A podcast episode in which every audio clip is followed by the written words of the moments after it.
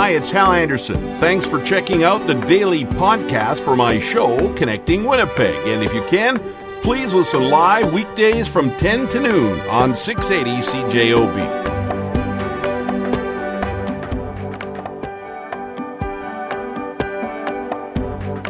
I'm sorry.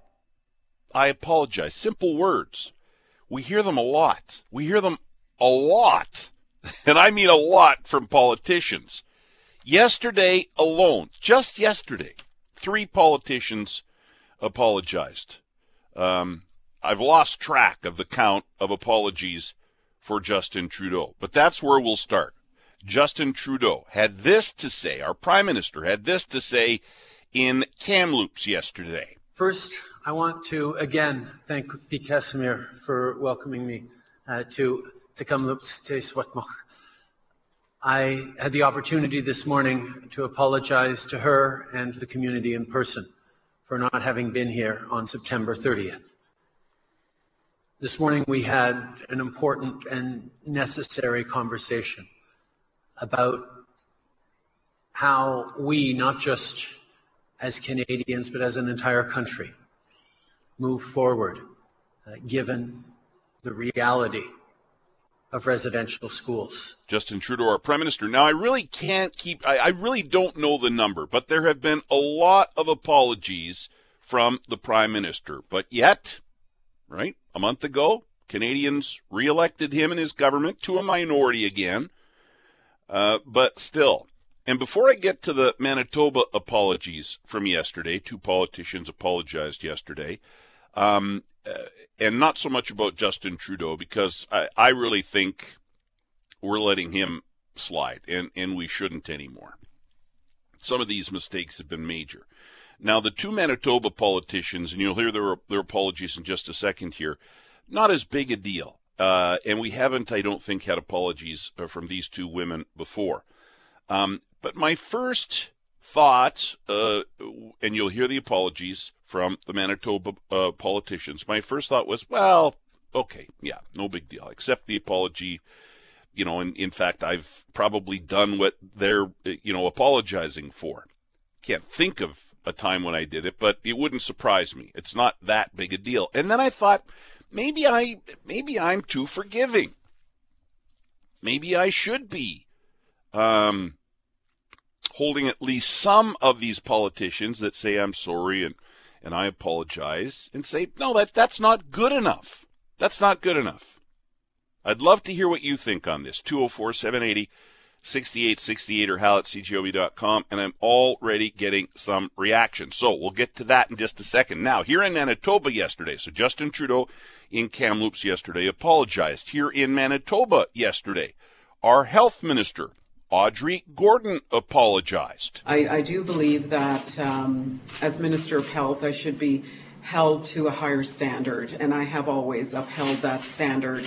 Uh, I was at a social e- event. Uh, we were told that while uh, eating or, or, drinking, we could remove our masks. Um, I did so, and uh, while I was se- seated at the table, I was asked to pose for a photo and I got up and joined the, the group in the photo, neglecting to wear my mask. And for that, I am deeply, deeply.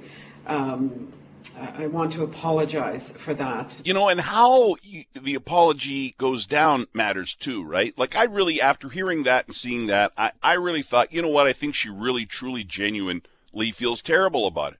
Uh, she's the health minister, right? Bigger deal for her. We're holding her obviously to a higher standard because of the position that she holds. And then this apology from Rochelle Squires for the same problem. I do uh, also support the public health orders, including uh, the wearing of masks. And I was at an event over the weekend.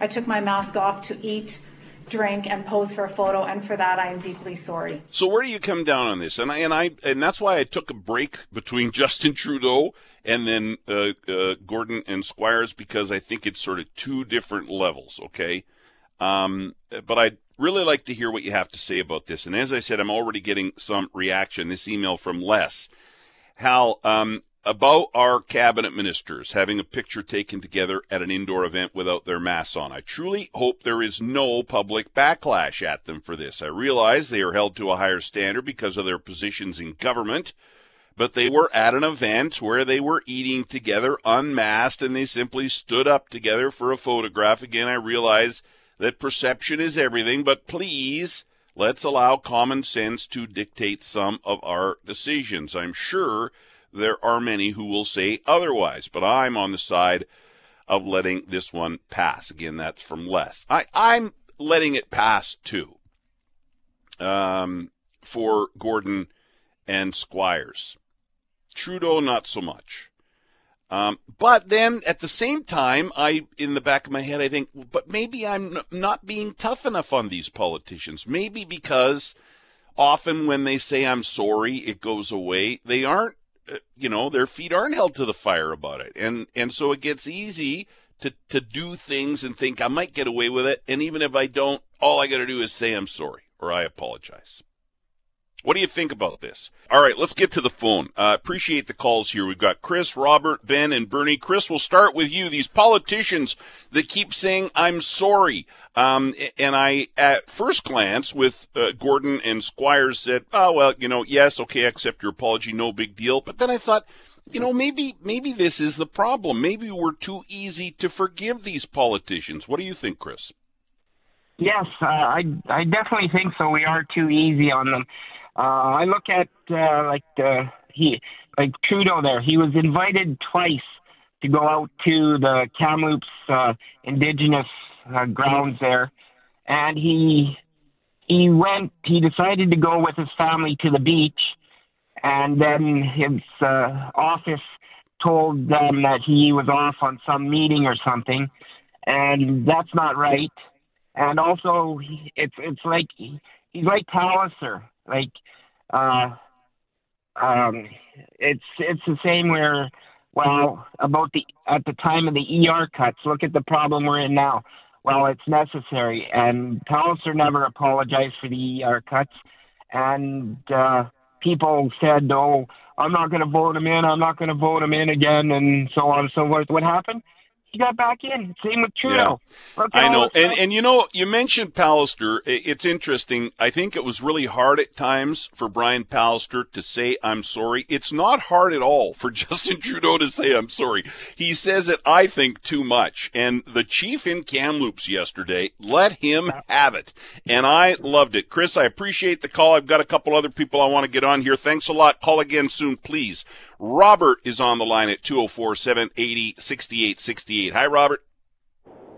Good morning, Hal. How are you? Hey, excellent. What do you think? Good. Um, I just want to uh, make a couple of points. One, I'm fully vaccinated. Two, I'm not an anti-masker or an anti-vaxxer. Okay. But uh.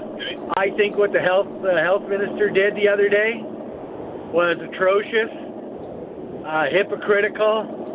It just gives throws fuel to the fire for the anti-vaxxers and the anti-maskers. And I we're really curious on whether she is going to be given a ticket for violating COVID protocols like so many other people have been given. Yeah.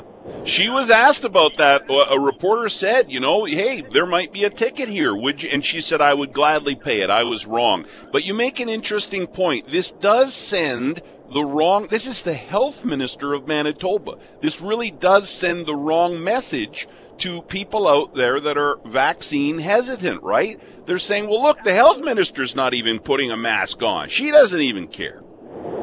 Absolutely, it does, and and and people saying they're sorry. Um, I've tried to tell my kids and everybody, you don't need to say sorry sometimes if you make a mistake, you go, "Wow, I screwed that up," or "Ben, I I made an error," or whatever. We, as Canadians, we say we're sorry way too often, and we accept sorry way too often from people yep. who constantly violate violate the rules that they set out for everybody else, mm-hmm. and then they just say they're sorry, and Yep. we're all supposed to roll over and put our feet up in the air and say Yeah. that's okay. You're still a good person. You're right about the Canadian thing, Robert. Too that it, it it's def. We're real easy to say I'm sorry in Canada. We we're always apologizing for ourselves, and I think you're right. I think we are too easy uh, to accept the apology. Here's somebody else said in a text message. You know, an apology is fine, but then you've got to follow it with action. And Justin Trudeau for sure has not done that because he continues to screw up. He continues to mess up and figures, well, I'll just say I'm sorry, and then they reelect him. People reelect him. So Robert, I appreciate the call. Uh, Bernie, I'm getting to you. You will be last, Bernie, but we'll start here with Ben. Hi, Ben. Okay, Ben is uh, gone, and sorry, uh, Ben, if you couldn't wait, I apologize. I'll try to get to you quicker next time. Bernie, what do you think? Oh, hey, Al, how's it going? I'm sorry. Good. I'm just kidding. Um, you know, I think that uh, like you can hear from everyone calling, and none of these guys are wrong. You know, these are just opinions. But we're Yeah. such a hyper partisan environment. Like the last guy that called, you tell your kids, and nothing on no slight on him. You tell your kids you don't always have to apologize. I thought we taught our kids to apologize when you're wrong. Imagine a politician that doesn't make a mistake. Who is that person? You know, I'd like to meet them. When you make a mistake, you own up, you say you're sorry, and you say it yourself. Yeah, the chief there, I saw it too. He gave Trudeau hell, right? He did. Yep. And what did Trudeau do? He sat there in front of the nation and all that yolk on his face.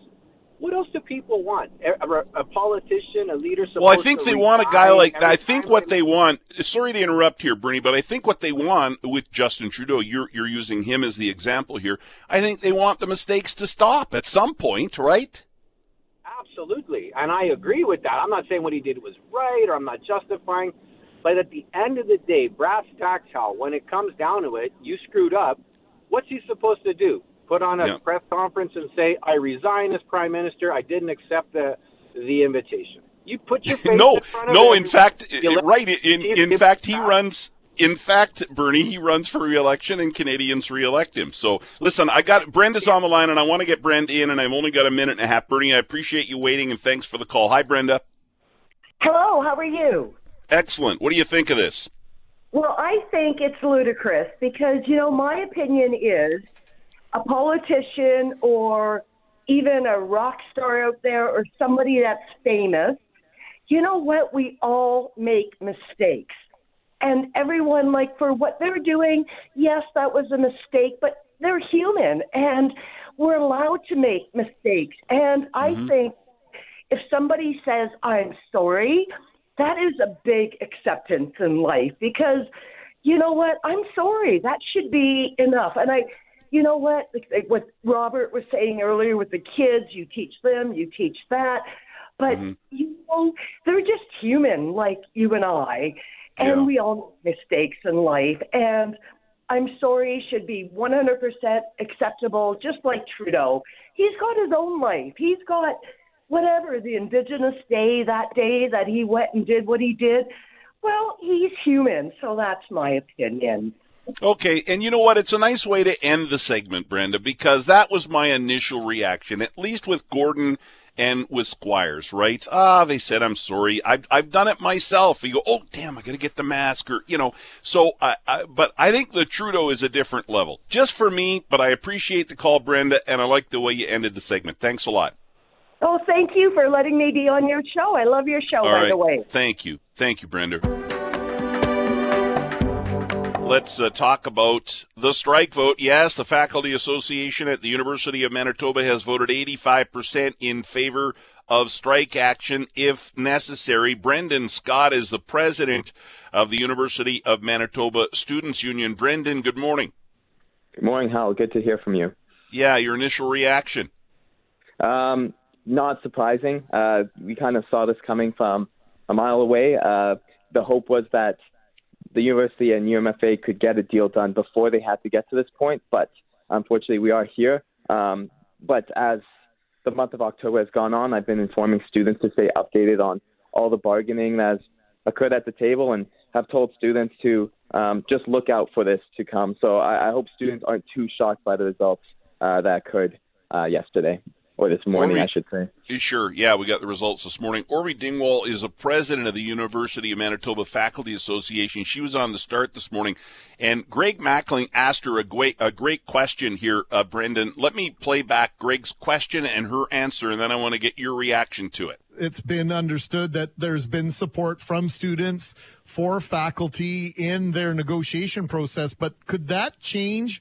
Does that narrative potentially flip once a strike mandate is declared and a strike vote is taken and there's now this you know this declaration that yeah we're in a strike position our members say that we're good to go are you concerned now that goodwill between students and uh, faculty may disappear Yeah, certainly this is a very stressful time for students. University is always a stressful time. I know midterms are happening right now, um, and that uh, you know students are just trying to keep their heads down and stay focused on their studies.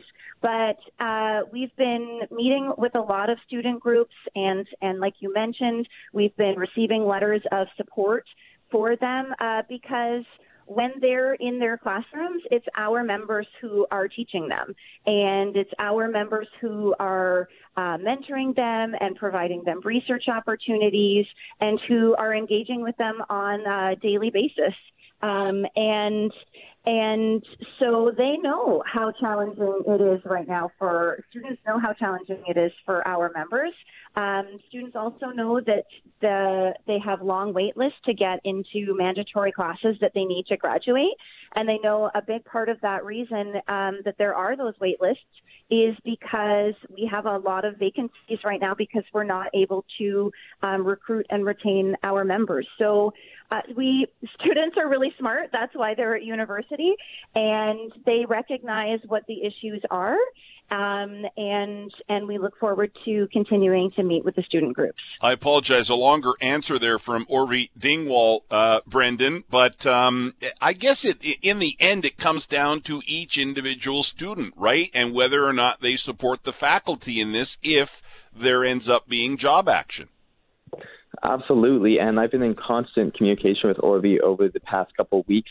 Uh, when it comes to students and their opinion on uh, the strike, it, it does come down to communication and knowing all the facts. Uh, when it comes to UMSU's stance, this board meeting on Thursday that we're having uh, has both sides, both the university and UMFA, coming to present to our boards and our and our students, uh, and having them. They'll then there's a motion on the table for them to either support the university or UMFA, and uh, hopefully uh, they'll make the informed decision now, having all the information. Uh, I think uh, Orvie's answer is correct there that um, they have been meeting with a lot of student groups. Uh, students are smart. They're you know, they, this isn't the first, for many students, this isn't the first time that they're going through this as we went through this last year. I think students are more lenient towards UMFA these days uh, as they, they've seen them uh, be treated unfairly. And, and she's right about the retention of professors. Right now, uh, it, it, a lot of classes have long wait lists. Uh, in particular, computer science. I've had so many students reach out saying that they're unable to get into their required computer science programs or classes, uh, and they're unable to continue with their program. And that comes down to the, the retention of professors. Uh, we are ranked the lowest in terms of salary in the U15, and we lose out on a lot of great professors to these universities, uh, either not being able to hire them in the first place or having U of M professors go on to these institutions because there's better pay and working conditions. Um, so, yeah, overall, um, or- right in the response there. And Faculty Association Orvie says, you know, there's still room, uh, there's still time to get a deal done. We, you know, it doesn't have to be, there doesn't have to be a strike here. Are you optimistic that with a new premier coming in, you know, we're 10 days out from a new premier, um, that maybe a deal might get done here? Absolutely. I think students need to be informed on the fact that just because they can strike doesn't mean they will strike. It has been said that UMFA will have a bargaining mandate uh, that if by a certain date a deal is not met, they will go on strike. So this gives some leeway into the university being able to offer new things to UMFA. Um, I think with uh, what's going on, apologies, can you repeat that second part of that question? No, I'm just wondering with a new premier 10 days Oh, out, yeah. you know, new leadership, might that uh, en- encourage a deal to get done here? Absolutely. Uh, yes. Thank you for the reminder. Sure. With the government, the government, I believe, should not play a part in these negotiations. It, it's frustrating. They were involved last year too, uh, setting a zero percent increase mandate, and the university had its hands tied. I also think that plays a part when the university comes to present to our board. They most likely will state that they're feeling pressure from the government to to not give them the professors what they what they deserve. Um, I the hope is that with a new premier. Uh, they actually stay hands off in these negotiations and aren't forcing a mandate onto the university um, because of there. I don't think that the government should play a part in these labor negotiations between UMFA and the u- university. Mm-hmm. And then one final question for you. How much of a distraction is this? you know, your members, students have been through this before, as you pointed out, and, and Orvie pointed out as well on the start this morning. How much, I know some exams are happening right now. How much of a distraction is this, right? I mean, an 85% overwhelming strike vote. Uh, this has to be on the minds of students at the University of Manitoba. Absolutely. They're very distracted. They're constantly having to be look into what's currently occurring uh, whether or not and worry about whether or not the classes are going to be interrupted. Um, the hope is that they're not. Um, I personally uh, am going to support UMFA, but there are two sides to the stories, and may and maybe a lot of students are going to look into things and realize that yes, the university hands are tied with the government mandate.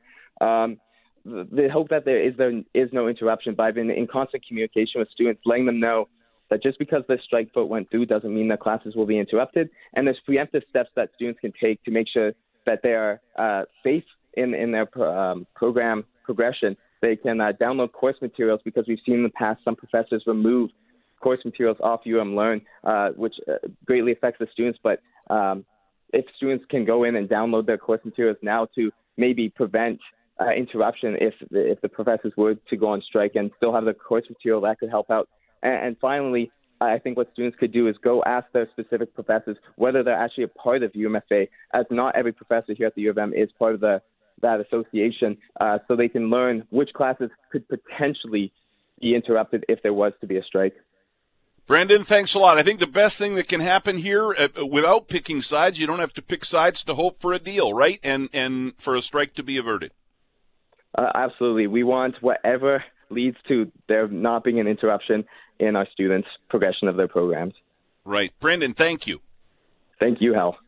Brendan Scott is the president of the University of Manitoba Students Union, the UMFA, the faculty association voting 85% in favor of job action. You know, another uh, good question on the start this morning came from Lauren McNabb uh, for Orvie uh, Dingwall, the head of the University of Manitoba Faculty Association. As we end the segment here, I'll play Lauren's question and Orvie's answer, and and there is uh, a call to action at the end of this clip, and and I would suggest that you should uh, take uh, take it on and and do it this has been a really frustrating situation for students who last year dealt with the threat of the strike. In 2016, there was a strike. This seems to be happening often. And this, maybe there's room for negotiation, but this kind of puts their future into a very uncertain territories. What do you say to them? yeah, it's it's really it's really tough. We absolutely recognize that. And so we say to students, talk to your your professors and instructors, and also um, we encourage students, but also their family members, to get in touch with their local MLAs and let them know um, about how hard this is on students. Because a large part of the reason that we are in this current uh, situation is that our wages have been frozen essentially since 2016, and that has been um, uh, directly related to the government and the um, and their wage freeze legislation. And so the university is supposed to be autonomous or independent from the government. And we're increasingly seeing um, the government's involvement in these negotiations. So, um, just encourage students to talk to their faculty, uh, get to understand what the issues are, and also, um, you know, as as uh, everyone is feeling the pressure of this moment, just to uh, also talk to their um, elected members of the legislature. Contact your MLA. Let them know how you feel about this. That is uh, Orvie Dingwall from the start this morning. Diana McMillan is a sleep consultant and associate professor at the University of Manitoba. Diana, good morning. Good morning. How are you?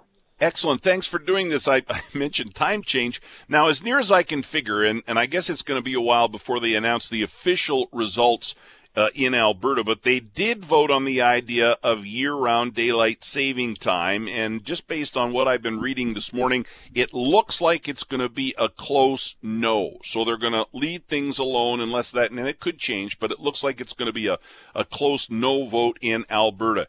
Uh, year round daylight saving time. Good idea or not? Uh, well, actually, uh, no overall, although keeping to a, a, a steady time is better. I just don't think that um, going to um, year round daylight saving time is actually the best option. So we probably should stay with one time, but it probably should be standard time. And Isn't that, it, that it, sorry, finish your thought. Oh, sorry. Uh, and the reason I say that is that um, standard time is is actually where we have the best balance for the light um, all year round. So while it's well, we'll miss those long summer nights, you know, when we have daylight saving, uh, saving. Um, unfortunately, we pay for it uh, during the the winter months, where it's particularly dark um, during our workday. We talked a lot about this yesterday, and that was my beef. I said, you know, I, I don't know. Greg Mackling, we're going to talk hockey with him in a few minutes here. He was making the point on the start yesterday morning that he thought standard would be a better choice. I, I sort of said, I'm not sure. I'd have to give it more thought, but I do like the idea of not having a time change a couple times every year. And, and actually that, that time change, um, although you know historically it was it was thought to be uh, uh, monetary savings during uh, uh, World War One. You know they were trying to save money on um, on using electricity, uh, and so that was that was certainly part of that. Um, but we do know that there are um, health risks, both in terms of um, accidents um, as we spring forward uh, an hour, people are often a little more rushed, uh, a little sleepier, and it's darker. And so we do see a peak in the spring for car crashes and pedestrians getting hit.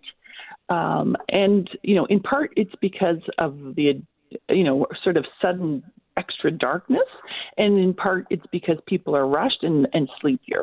In the fall, um, we may have uh, to be extra careful uh, because it's sort of an unexpected uh, extra dark early in the evening, and uh, so we might see some pedestrians, um, you know, being at greater risk uh, on the drive home. But in the morning, um, our driving uh, performance and the number of collisions is much um, much lower. So we also see, um, you know, it's it's hard uh, when we flip back and forth. Some people can do this really easily, especially if you're younger, but um, some individuals actually struggle even with an hour change uh, because that circadian rhythm is persistent, and so they're they're still awake for that extra, you know, yeah. uh, that extra hour. So it, it it isn't. I don't think overall um, a good thing for us to hang on to. Yeah. And uh, sometimes it's more difficult than other times. Time changes, right? Like sometimes I, I manage it pretty well, and then other times it really is a problem. So it's it's sort of interesting. Uh, but as far as our health goes, and there are other factors, obviously, uh, in Alberta. Who knows why they s- decided to you know suggest daylight uh, saving time year round? But for our health, the best approach would be standard if we were to go with one, and certainly sticking with one is better than changing it twice a year. That that is what the uh, growing evidence is supported supporting in the sleep mm-hmm. community, and um, and standard time is really sort of the one that maximizes uh, the sun being sort of at its uh, highest in the middle of the day, and so that's where you're going to have sort of the best balance of uh, light and dark, and um, that's why they, you know, that's why they call it standard, right? Um, daylight saving, as you're sort of in the northern hemisphere, um, I guess, are far southern, but he, here in the northern hemisphere, we we have more um, light um, and uh, in our summer season, and and we try to sort of capitalize on that a little longer. Um, but you know, the the flipping back and forth uh, has its cardiovascular perils as well as um, adding to um, our sleep disturbance. And unfortunately, we're you know, as a society, we we don't do very well with um, having good quality sleep. Many uh, of us are either sleep deprived or have a significant sleep disturbance, and so um, I don't really think that the benefits are outweighing the the you know sort of the the extra light in the evening, uh, and so my vote. Unfortunately, I've uh, I've got people who've been really annoyed with me, including one of my daughters. But um, you know, from a, a health uh, sleep professional perspective, we should stick with standard time, and uh, we shouldn't um, keep moving back and forth. Um, mm-hmm. So yeah, sad and, and as that is. yeah, right. And before I let you go, you mentioned you know that many of us struggle with our sleep, it, and I think it's gotten worse during the pandemic. I've talked to some friends and family members that never struggled before; they are struggling now. My wife has always struggled with her sleep, difficult to get to sleep, and then once she's asleep, it's difficult for her to kind of stay in that deep sleep.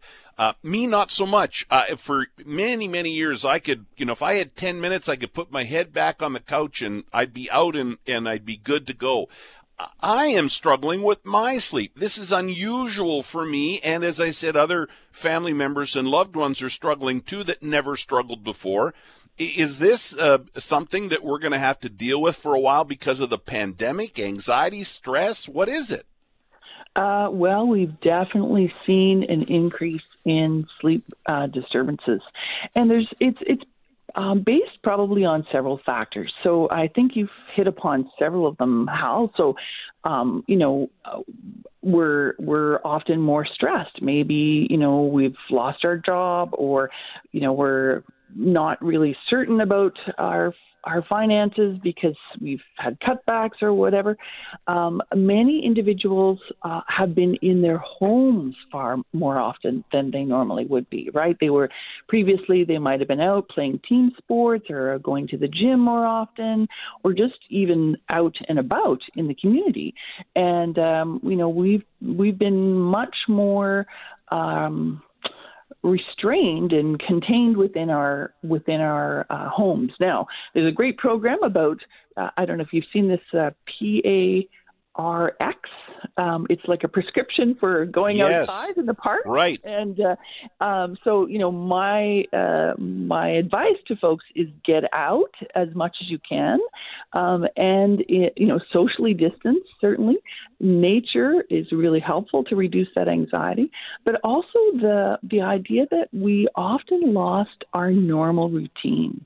So mm. instead of you know getting up and driving to work or biking to work or walking to work uh, and being there for a certain amount of time and then you know back home and uh, into our routines um, throughout the week and and sort of maybe different for the weekends our schedules really got disrupted. Um, many folks are still working from home and there may have been a lot more cups of coffee or yeah. more alcohol. Uh, you know, that's also been a problem for a lot of folks who've uh, struggled um, with those additional stressors. And so there's been a culmination of factors. And so, um, you know, I think we need to be kind to ourselves and to other people and get out, even on a blustery day like today. Bundle mm-hmm. up um, and get some daylight. And if you can't, if you're not healthy enough to actually get outside, sit near a window um, and get some of that daylight. Read a, you know, read a paper, listen to the radio beside the window for a while, and that will help to sort of entrain your natural rhythm. Diana, thanks for your time today. You're very welcome. Appreciate it. Diana McMillan is a sleep consultant and associate prof at the U of M. By the way, speaking of those uh, elections in Alberta yesterday, one of the things people voted on was year-round daylight saving time. Also, uh, Calgary gets his its uh, first female mayor, and in Edmonton, their first mayor of color. Uh, again, some of these results not final, but that's what it looks like with the mayors of Calgary and Edmonton. All right, my weather expert buddy, Bruce Johnson now. Uh, Bruce, good morning. Good morning. Well, where did second summer go, huh? yeah, it went out the door. And we had 21.5 yesterday. It just missed the record, or at least the modern record of 21.7 set in 1942. The all-time record is 22.8 set in 1914. I will not be sitting on the deck today. I did yesterday. I had my lunch on the deck yesterday. Not today. No, it's uh, and it's not only it now it's a you know right around average as far as temperature, but it's windy, so it feels a lot colder than that. The next couple of days will be some wind tomorrow, very little wind on Thursday, so it'll be a pretty nice day. It'll see about average temperatures, but it's not going to be blowing your head off. Problem with average though is when you're not used to it, when you're used Yep. to really nice temperatures, average feels pretty darn cold. Exactly, you get spoiled. Now in January, well, let's say not in January, but let's say in March, a day like this without the wind would feel warm. Mm-hmm. Yeah, no, that's true. And you wanted to weigh in on the uh, year-round daylight saving time. Right, and this isn't an opinion; it's simply what's fact. There's a sunrise, sunset, but there's also something called solar noon or meridian. That's where the sun is exactly at 180 degrees, and so it's exactly to our south. That is 1:13 p.m. right now. We take daylight time off; it'd be 12:13 p.m. And the reason, though, that it's 13, you know, it's 113 or 1213, that's simply our position within the time zone. Places like Kenora, it's going to be just about noon or 1 o'clock. You go to Brandon, it's going to be closer to 120 or 1220. So that's Hmm. why it's not exactly on the hour. All right, interesting. And uh, just back to the weather for a second. So we're looking at single digits and at least some sunshine over the next several days until Sunday when they're saying we're going to see some moisture. Are are you seeing? Uh, but then it warms up a little bit too uh, with exactly. the cloud and, and the front. It's gonna bring some precipitation.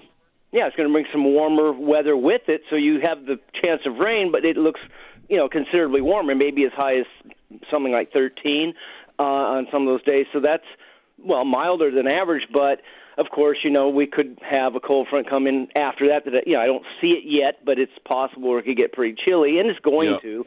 It's just that is a is pretty much a warm front. It's coming from a warm source is going to bring is going to pump up some warm air, so it will be warmer, even though it will probably be wetter.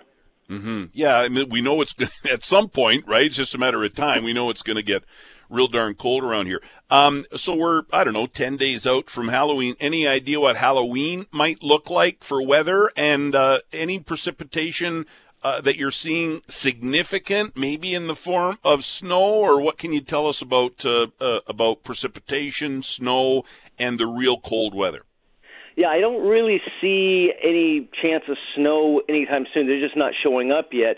Uh, the main precipitation would be this na- this next rain event early next week, Sunday into Tuesday, um, and then some of that may consolidate. uh, You know, maybe on two days rather than three. Those the what, that's what's showing up right now. It's not really showing much after that for a while. Halloween um, doesn't look exciting one way or the other. It's kind of pretty much seasonable, and right now it looks dry that day, and maybe there'll be a ghost of a chance of rain, but um, I don't know yet. It's just too far away. Yeah. But it doesn't look uh, spectacularly warm or cold. It it really looks, it, you know, as far as a weather geese concerned, it's pretty boring. But it Yeah. doesn't look. I don't see a major change from what we're going into now um, over the next couple weeks. So it's going to be cooler. It's obviously a Yeah. lot cooler, closer to average. Uh, the big warm spell is over, and I don't see us plunging into winter yet. All right, Bruce. Thank you, pal. No, talk to you later. My weather expert, buddy Bruce Johnson. Best way to get to his weather website is to go to my site. Just go to halanderson.ca, halanderson.ca, and you can click through to Bruce's site there. Ask about Halloween because really, Halloween is the perfect uh, holiday for this pandemic, right? You're you're outside, the kids are outside. You can, you know, um, social distance. You're you're walking outside. Everybody's likely got a mask on. I mean, hopefully the the kids can get out there and uh, and celebrate Halloween, if not the way they normally do, very close uh, to normal.